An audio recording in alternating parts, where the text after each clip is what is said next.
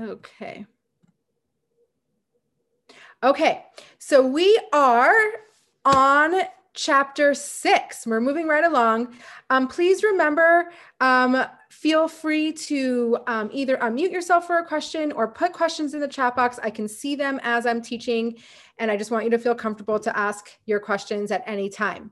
Um, we're on chapter six. So I had a little bit of a dilemma because um, I wasn't sure um, whether to combine a couple chapters because they're like kind of work together or kind of keep it a chapter a week. And so I decided that I was going to keep it a chapter a week because as much as you know combining chapters can be productive, I also feel like we pack in a little too much information and then we have um, an, a little bit of an overload. And then this way, if class ends a little earlier, that's no problem, or we have a little bit more time for questions. So this will probably be a little bit of a shorter class because we're only going to do chapter six and it's not very long, but um, it will allow us the opportunity to really um, make sure we understand it before we move on to chapter seven. So that was my like thought process, and we'll see how it goes. Okay, so last week, chapter five. What if we were to like say, what did we learn about in chapter five in one word? What word would you use? Torah, right? Like we literally talked about Torah. And we said at the la- at the end, end, end of the class, we were like, okay, how do we summarize the chapter? You are what you eat, right? We talked about the fact that Torah is food for the soul. Okay. I want to like just talk about that Uh, just delve into that a little bit for a second before we move on to chapter six. Okay. So, as we, we need to be really, really clear on something because I think sometimes as we forget that we have a finite brain and we have, as smart as we are, and different people have different capabilities and different capacities, but every single person who's human has a finite brain. Okay. So, no thought can really grasp Hashem.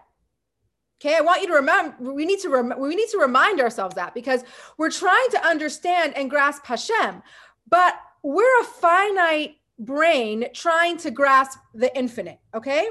So um, you cannot grasp infinity no matter how big your mind is, no matter how smart you are. So what are what are we doing when we study Torah? It's like number one, and especially Tanya, like we're trying to understand as much as we can about Hashem and the way the world works and the inner workings of the world. But eventually, I think it's important for us to know that eventually we're going to hit a wall. Each person's wall might be at a different place, but eventually there's going to be a point where you're going to have to say, my in my finite mind will not be able to grasp this infinite concept. And we are our work is to be okay with that to be like, okay, you know what? I don't understand it completely because how could I? I'm a finite brain trying to grasp the infinite. So, but Torah is interesting because Torah is a little bit of a paradox, right? What's the beauty of Torah? Is that the Torah is the finite code for the infinity.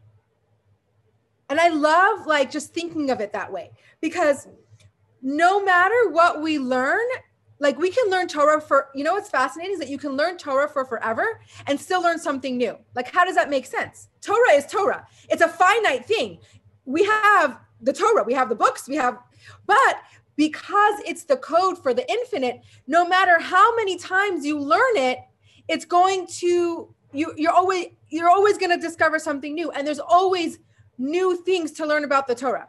So that's what we learn it every year. And every year we come about it in a different perspective. There's so many different explanations. There's so everybody understands it differently.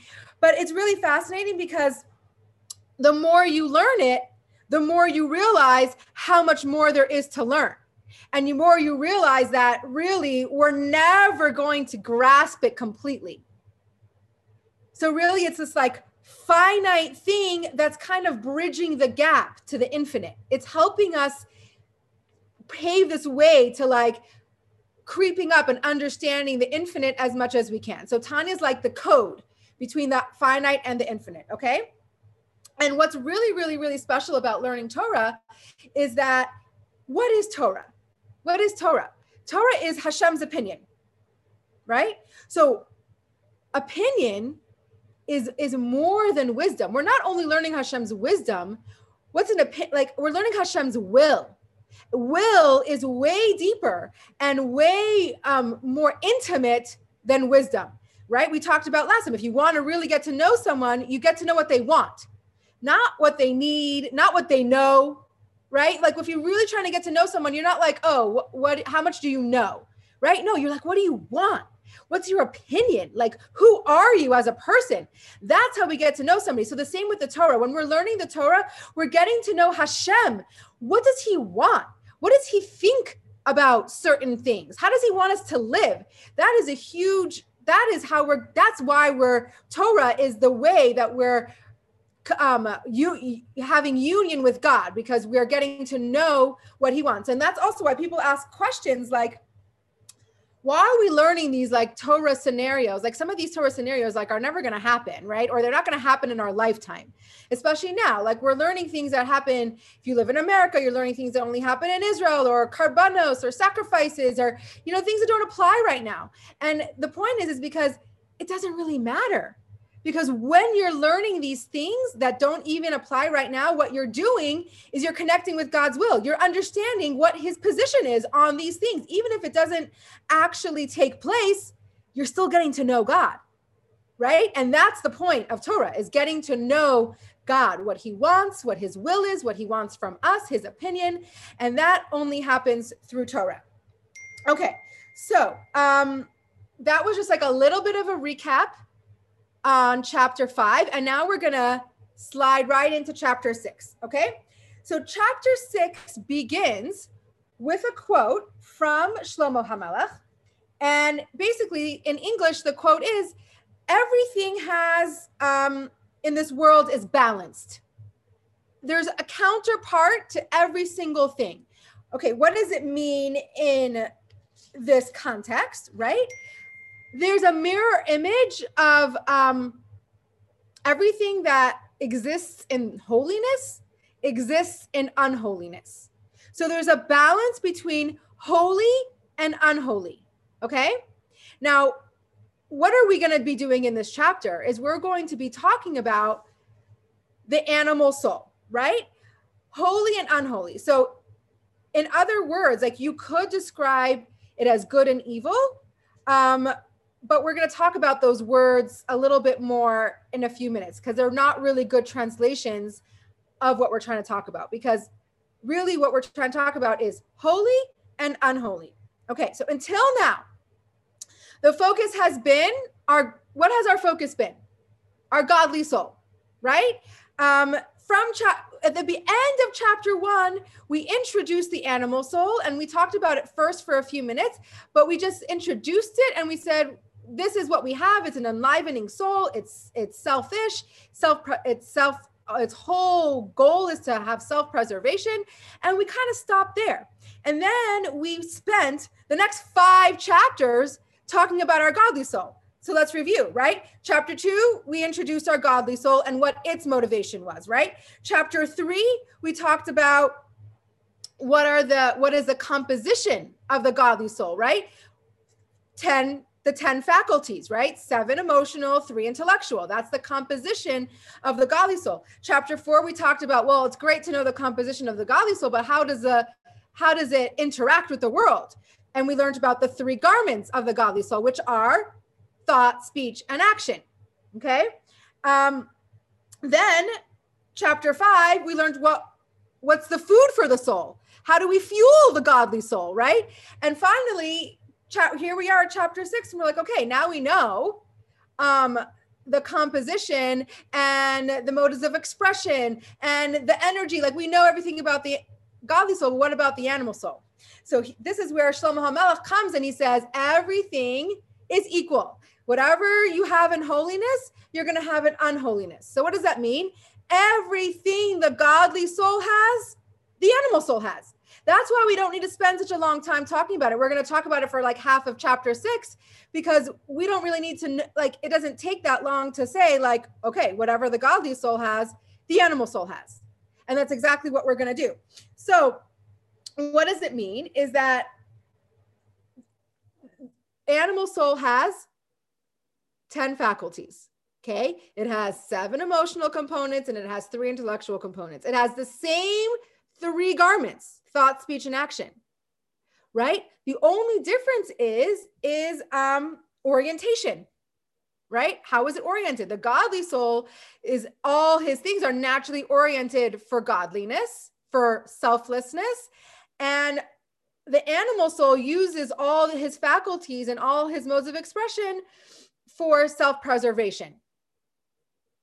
Okay, now we're, we're going to understand something very important about the animal soul and, and its, its inherent qualities.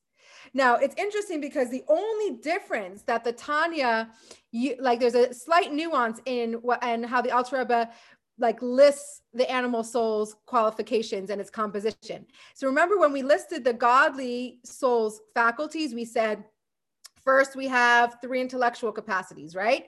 Chachma Bina Das. And then we have seven emotional capacities. And what was the relationship between the two? Parent child, right? The intellect um, gives birth to the emotions.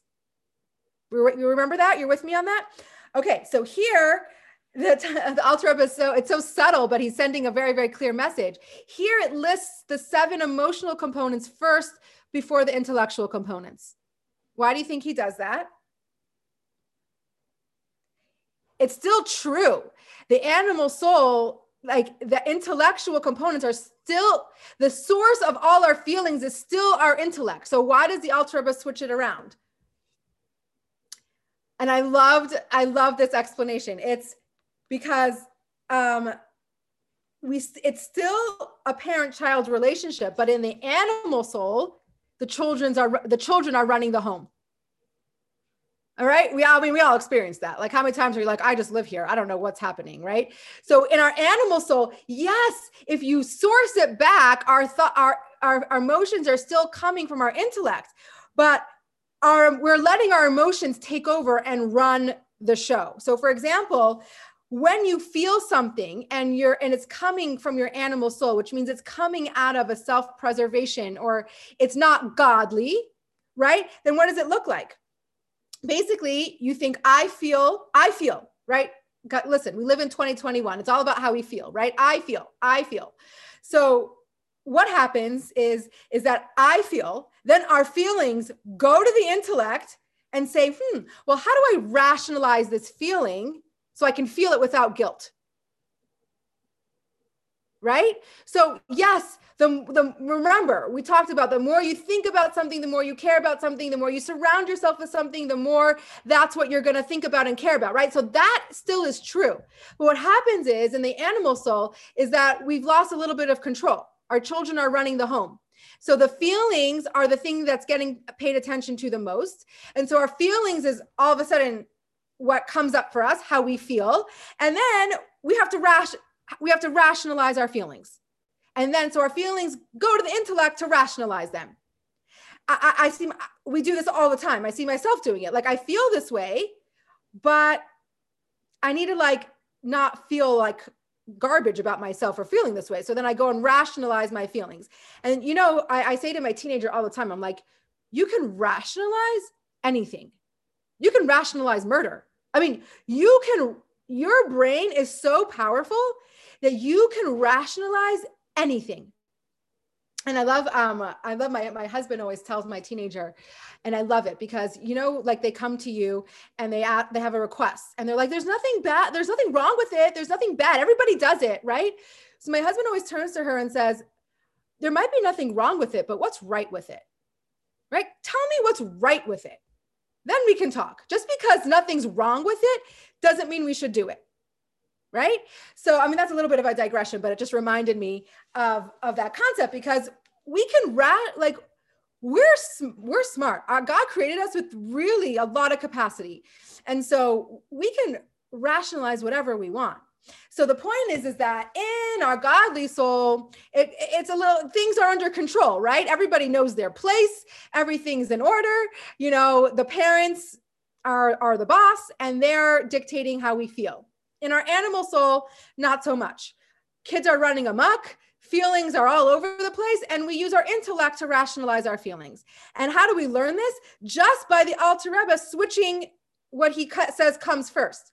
In the godly soul, he says the intellectual capacities come first, and in the animal soul, he's saying the emotional capacities come first. Not because the actual um, uh, the actual logistics are differently. It's just that what our animal soul does you know makes us feel like our feelings are coming before our our, our intellect okay so let's clar- clarify what what is good and evil and holy and unholy according to the tanya which is what we're learning and which is how we want to live our life right it's not you can't just say good and evil because there's a lot of things that are unholy that are not evil Okay, they're not synonymous. Evil doesn't mean not everything unholy equals evil. Everything evil will obviously but be unholy, but not anything, not everything unholy is evil, right? They could just just be unholy. So how we want to describe the the balance, right, of holy and unholy is the best way to think about it is literally surrendered and unsurrendered. Okay, so what does that mean? Everything holy is surrendered to God. When we're doing something holy, when we're carrying out Hashem's will, we are our us, our body, our soul, everything is surrendered to God. Anything that's not godly is unsurrendered. It just it means you're you're doing something that's not godly, which means you're not surrendering to God. Doesn't evil still have holiness? Yes, we're going to get to that. That's ex- where it's exactly where we're headed. We're going to touch upon it at the end of this chapter and then talk about it more in chapter 7. So yes, everything in this world has to come from God. Okay? So just hold that hold that thought and we're to get there. Okay. So God the godly soul is inherently surrendered. Okay? Your godly soul is inherently surrendered to God. Sometimes it's not able to express itself because we're there's too many layers on top of it, but our godly soul is naturally surrendered to God. What does it mean? Um, what's our animal soul? Our animal soul is neutral. Okay? So it's naturally unsurrendered, but it doesn't mean it has to stay that way. Okay, so let's let's work backwards for a minute. Okay. So what's another word for good? In in Hebrew, we use a word like kedusha, right? Holiness. Holiness is when we are surrendered to God, when we become an extension of godliness. So every time we're involved in something holy, we are an extension of godliness. We are becoming the vehicle for which godliness comes forth. Holy. Okay? the way the Tanya describes unholy or bad, quote unquote, which we're not going to use that term, but just to bring context here, is we're going to learn a Kabbalistic term.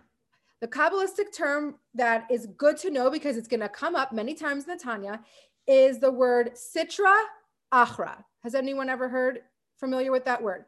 Sitra Achra. What does it mean? Like, what's the translation of Sitra Achra?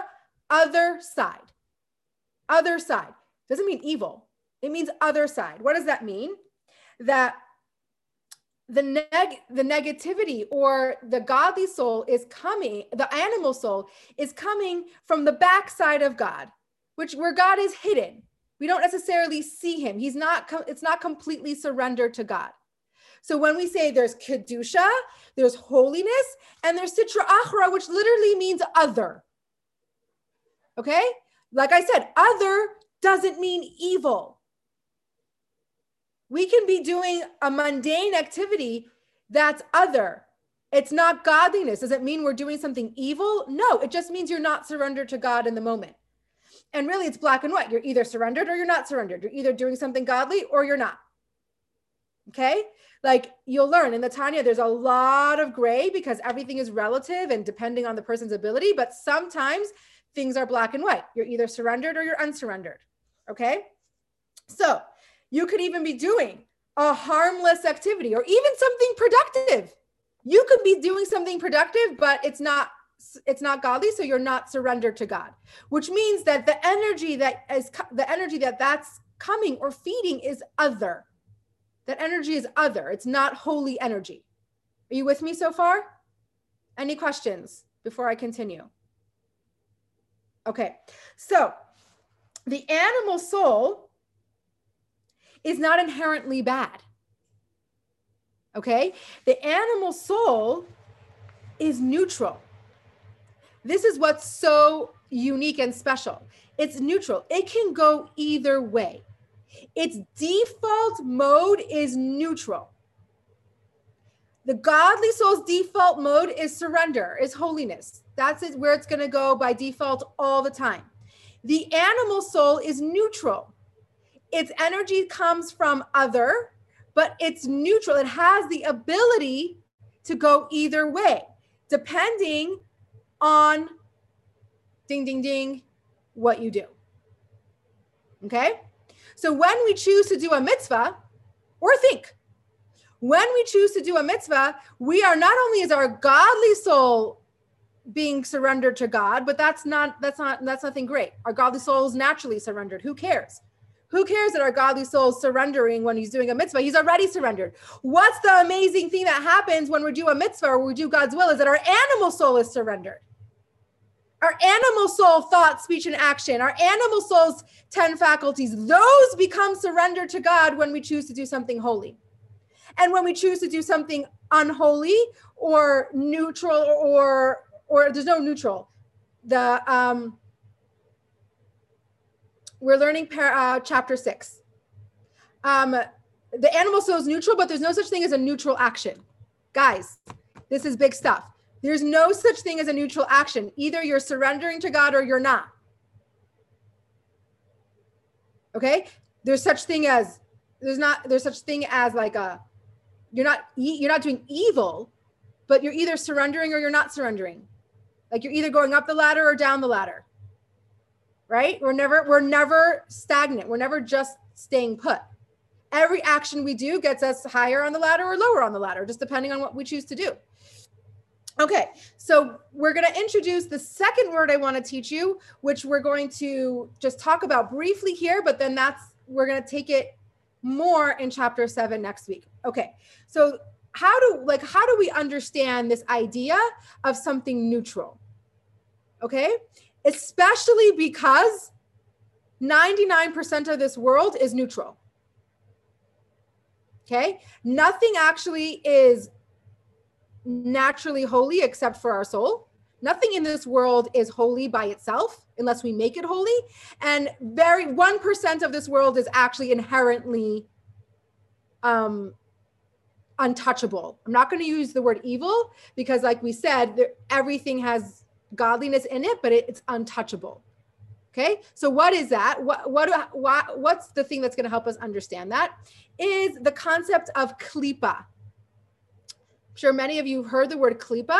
It what it literally means is shell. Okay? And there are different types of klipot, different types of shells. There's klipas noga, which is what we're going to discuss about right now. Klipas noga is literally means shiny. It's the shiny shell. Why is it shiny? Because um, it's not that the actual shell is shiny, but the, it means that the, the, the item is translucent. Like you can see through it. Sh- light can shine through it. Okay? Now, we're going to take this slow and please ask questions. Is that like the concept of elevating material items in a chal- is challah? Yeah, exactly. This is a like exactly. You, you're if you're we'll get to it in a, in a second in, in, more depth but if you're using physical items flour water eggs whatever to make challah those things aren't inherently holy but when you make a challah and you make a blessing on it and you use it for a mitzvah now those physical things become holy besides for your actions and your animal soul is doing something holy but those physical items that you're using are now elevated but let's understand the mechanics of that okay so we have a concept called klipas noga, which means it's a translucent shell. What does that mean? It means that you can see through it. Okay? Everything, and this is where we're going to get to your question about um, isn't doesn't evil also have holiness? Everything in this world exists only because it has divine energy willing it to exist. Okay? Nothing exists in this world without God willing it to exist. So, what does that mean? That obviously anything that exists is because God wants it to exist and it has a piece of God in it, or else it wouldn't exist. So, it's perpetual existence. If God wanted it to stop existing, he would just have to stop wanting it to exist and it would stop existing. So, everything in this world does have divine energy in it. Now, where the klipa comes in is that sometimes that divine energy is accessible and sometimes it's not to us as humans. What does it mean when the divine energy is accessible? Like I said, 99% of this world has uh, is neutral and has divine energy accessible, which means you can take anything in this world and either elevate it or demote it. Okay, so whether it's a table or a chair or a food or uh, or nature, all these things are inherently neutral, but it has a divine energy in it. And what makes it accessible is that the divine energy, you can see it. It has a translucent shell. For example, like there's different types of fruit, right? Fruit, some some fruit have a thick, thick peel that you can't see the fruit. You have to, and some some fruit actually have more peel than fruit right? And some peels are very, very thin. And if, like, for example, like a grape, if you hold a grape up to the light, you can see right through it. You can see the seeds of the grape. They're, it's translucent. So we're saying Klipas Noga is like a grape. Like most of the world is like a grape. It's a translucent shell. It's created neutral and it has a divine energy in it. And we can tap into that divine energy because the shell is, is, is, is, is transparent. So we can see, oh, this thing has potential to be godly. Now, some people will be able to tap into it easier than others, and some things are easier to see the divine energy in it than others. But but general rule, 99% of this world has is klipas noga. It is its divine energy is accessible. We have the power to elevate and tap into that divine energy. Okay? So, example, making challah, lighting Shabbos candles. Are candles inherently holy? No. You can use candles for a lot of terrible things, right? But the Shabbos candles are now going to be holy. Even our Torah, mezuzah, tefillin, like what, what is that? That's taking regular things, parchment, ink, materials, all those things are inherently neutral. But then we took it and elevated the divine spark in it and made it holy. Now, what are some of the things that are untouchable? God is saying, and we're going to talk about it's called Klipas Tmeas. We're going to talk about that a little bit more next week. But just to, to contrast what we're learning right now, there are things like a ham sandwich, right? A ham sandwich still has a divine spark in it or wouldn't exist. But what God is saying is that that divine spark is untouchable to you. I am putting a thick shell around this divine energy because I don't want you to go near it. Don't try to elevate a ham sandwich. No matter how many blessings you make, that divine that ham sandwich will always be evil, evil, okay? Like excuse my liberal term of evil, but or and untouchable. You cannot elevate a ham sandwich. You cannot elevate uh, money that you stole. You can't be Robin Hood. You can't steal money and then give it to charity. That money is now inherently untouchable. Right? So that's what the klipa, the shell, helps us understand that there are things in this world. Ev- first, back up. Everything in this world has a divine energy spark. How do we know that? Because it wouldn't exist if it didn't have it, right? It couldn't exist if God didn't will it to exist. So some things the spark is accessible, and some things the spark is untouchable. 99% of the world is accessible to us. We can take these things, these physical items, and elevate it because it has a it has a transparent divine energy that we can tap into 1% of the world even though deep down it has a divine energy it's untouchable to us god says i'm giving you a clear warning sign. Don't go there. You are not able to elevate it. Yes it has a divine energy because i want it to be here but it's not for you to elevate. It's untouchable to you. Okay? And how does that apply to our animal soul? Our animal soul is klipas noga. It's translucent. It is has a divine energy spark in it. Now it's just depending on how you use your your animal soul that will determine what where it goes. Is it being elevated to holiness or is it being demoted to something unholy? And that will change, right? Like that is something that is not like you know, it doesn't last forever. When you're doing a mitzvah, your neutral animal soul is now holy. But it doesn't, once you're done the mitzvah, it goes back to neutral until your next action. Are you with me? Any questions? Because we're, we're really almost wrapping up this chapter because really six, seven, and eight could have been all together, but I really wanted to just, and it's also not a bad thing that we have a shorter class on a day that is not our scheduled day. Um, but I um but this is this is the concept that we're learning here. What did we start with? First of all, we have an don't we spend so long talking about our godly soul, we have to understand what's the composition of our animal soul. What is the composition of our animal soul? The same exact composition of our godly soul, right? That's why we don't need to spend too much time on it because everything we said, everything is created with balance. And if you think about it in the world, like the energy, right? Like, you know how sometimes when you want to do something really, really positive, you you're met with so many obstacles because that negative energy, the balance of that positive energy is trying to trip you up and stop you. So I don't know, for me, like when I'm trying to do something like positive, like it's always sometimes so much harder because that negative energy is is coming out too. You ever heard of the term no good deed goes unpunished? Think about it, think about it as that right? Everything you do has the dark side, or every dark side has a positive side, right? Or the same way you look at it is like the the silver lining of a cloud, right? It's it's it's what the modern day um you know quotes are telling you that there's just an equal balance to this world and we have to tap into the part that's holy but doesn't mean it's not going to be met with challenges so we have an animal soul. It has the same composition as the godly soul. So we don't need to we don't need to like delve into it too much, right? We just understand that usually the children are running the animal soul instead of the parents, right? So we got that clear.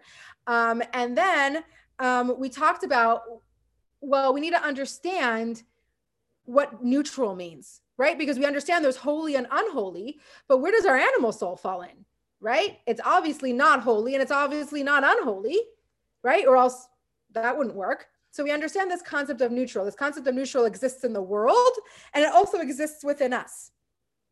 Okay. And klipas noga is the term we use for something that's neutral. Okay. Something that's neutral means it's translucent, it's transparent. You can see the divine energy inside of this thing. 99% of the world, we can tap into that godly energy and elevate it. And when we do, we are also elevating our animal soul along with it. So our thought, our speech, and our action can be godly and elevated to holiness, or we can use it for unholy, which means either we're surrendered to God or we're unsurrendered. Yeah? Okay. There's a, a couple questions that I'm going to answer. Let me just make sure that I covered everything I wanted to. Okay. Um, I think we're we we covered it all of the actual like even if you look in the Tanya, it's a very short chapter. I think we covered what we needed to um, on this chapter. So I'm going to answer some questions. We'll do a meditation, and um, after the meditation, if any questions come up, we'll answer them, and then I'll let you go early. Look at that out of class early. Okay. The animal soul can be elevated to holiness, but only when we are in the moment of doing the mitzvah. Is that correct? After the mitzvah, the animal soul reverts to neutral. Yes, that is correct. When we're doing it's not because or else the animal soul would be a godly soul, right? The godly soul is always inherently surrender to God. Our animal soul only surrender to God when we're doing something godly. And that's our free choice. That's in our control. So when we're doing something godly, when we're fulfilling God's will, doing a mitzvah, then our animal soul comes becomes completely surrendered to God. After that mitzvah is over, it goes back to neutral. And then depending on our next action, it will go up or down. Now, the cool thing is, is that, you know, when you condition something, it becomes easier, right? So the more positive actions we do, it won't be so difficult for our animal soul to become holy because it's conditioned. It's being conditioned to do that.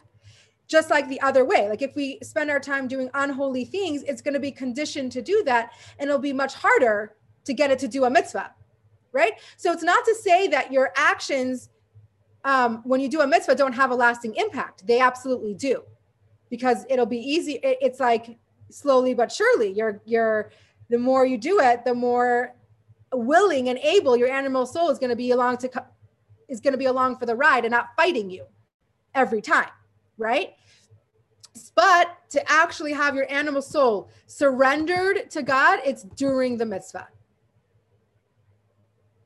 or else you do one mitzvah and then you're then you're free right like i did one mitzvah my god my animal soul is godly forever i don't have to do anything anymore right that would kind of defeat the purpose of the world. Um, okay, any other questions? Okay. Before we go to our meditation, I want to um, tell you about another little platform that we can take our Tanya classes. And if you ever have any questions or want to talk about something deeper, we can do that. I finally got my Schmoozy app figured out. I now have um, on YouTube, I have the video of this class is recorded, but on on Schmoozy, I have the audio, kind of like a podcast. On Schmoozy, there's a podcast section. Just click on the podcast section, you type in my name, I'll be there. And each chapter has its own little forum. Each chapter has its own little um, kind of like um, chat room almost Remember chat rooms, like AOL chat rooms? Who's old enough to remember those? Each thing has kind of like its own chat room. So chapter one has one, chapter two, three, four, five, six. And what I also did is I put on each chat room, each forum, I put points to ponder on each chapter. So the kind of the main things we discussed in one sentences. So you ever, if you want to look back and be like, oh my gosh, what did we talk about in chapter one? You can go to the Schmoozy app. It'll be on there. It'll be point a couple points to ponder for chapter one. And if you have any questions on that forum, you can just type in a question. I will see it. I can voice note, I can answer, I can video, I can do all sorts of things. So it's a really cool app. If you don't have it, I really recommend it. Um, there'll be a link to it in my Instagram bio. I don't have really another way to show you guys. So anyone who's on my Instagram, if you go to the link in my bio, there'll be a link for Schmoozy and check it out and explore. Um, that's my commercial message. Now, okay, everybody get comfortable. Take a deep breath. In through your nose, out through your mouth. And when you're ready, gently close your eyes. Now, I want you to follow your breath. Let your breath lead you. And also, if you focus on your breath, don't focus so much on what's going in your mind, on in your mind. Leave that alone. Just focus on your breath. In through your nose, out through your mouth. Now, observe is your breath shallow or deep? Quick or slow. Don't change it, observe it, and go with whatever your natural rhythm of your breath is doing. So spend a minute there.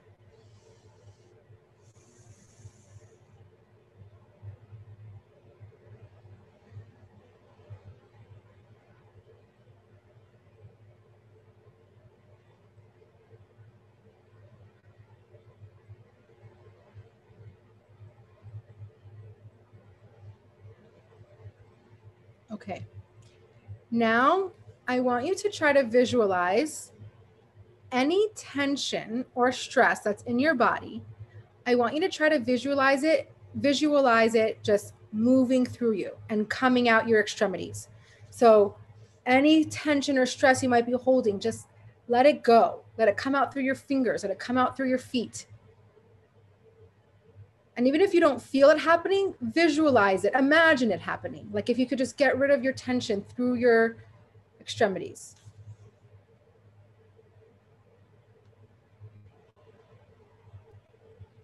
What does that feel like for you?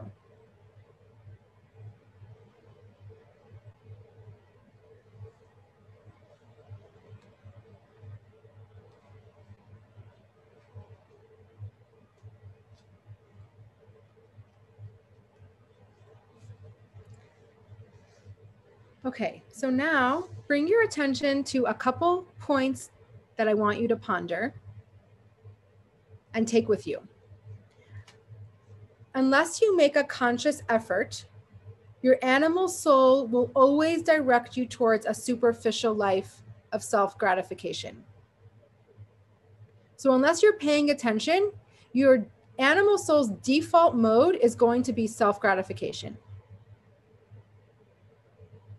but it doesn't have to be stuck there. Okay? Because we can consciously elevate it.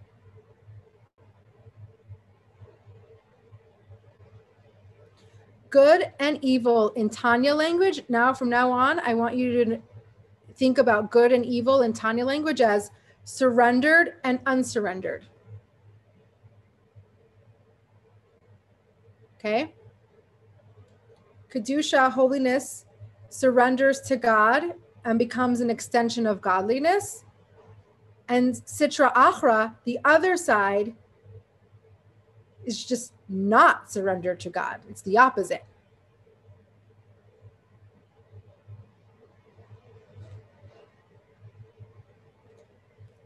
Okay, and the last point I want you to ponder is that everything in this world exists because of a divine energy. Okay? Some things are accessible because of klipas noga, the, sh- the translucent shell. We can see the divine energy, we can elevate it. And some, very small percentage, but some is untouchable. If God says something's untouchable, like a ham sandwich, don't try to elevate it. It's not going to work. Okay. I want you to sit with those thoughts for a minute or two and how does it feel in your body, in your mind to just sit with these thoughts?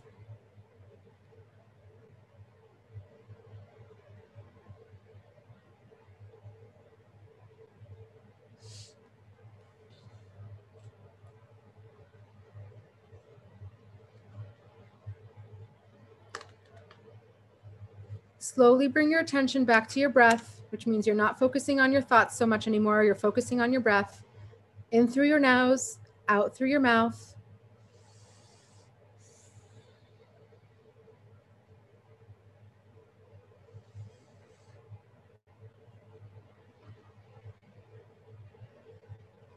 Slowly become aware of the smells, sounds, sensations around you.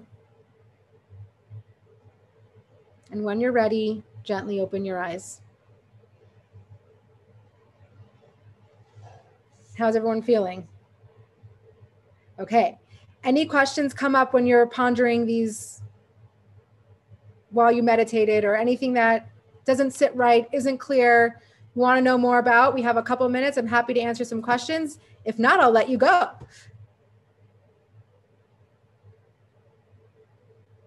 Okay.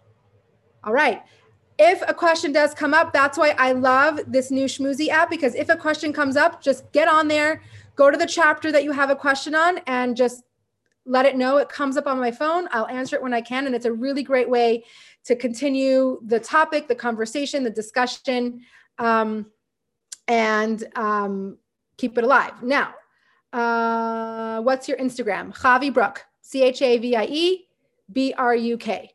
So it has on my Instagram, if you go to the bio, it will have the link to the YouTube recording and it will have the link to Schmoozy. It will have a link to if anyone if anyone needs the link to actually get to go on to Zoom. It has everything on there. Um, all right, we are good. Short, sweet, and clear. Yes, we definitely. It's not that early. It's 11:46. We didn't. I didn't give you too much time, but um, we definitely got what we needed to get covered in this chapter six. And we'll be back here next week, regular time. Okay. Regular time, Wednesday, 1 p.m. Eastern time um, for chapter seven, which was probably my my guess is that six, seven, and eight will all be a little shorter because it could have been together and I'm splitting them up. Okay. So have a wonderful week. Thank you, everyone who joined today.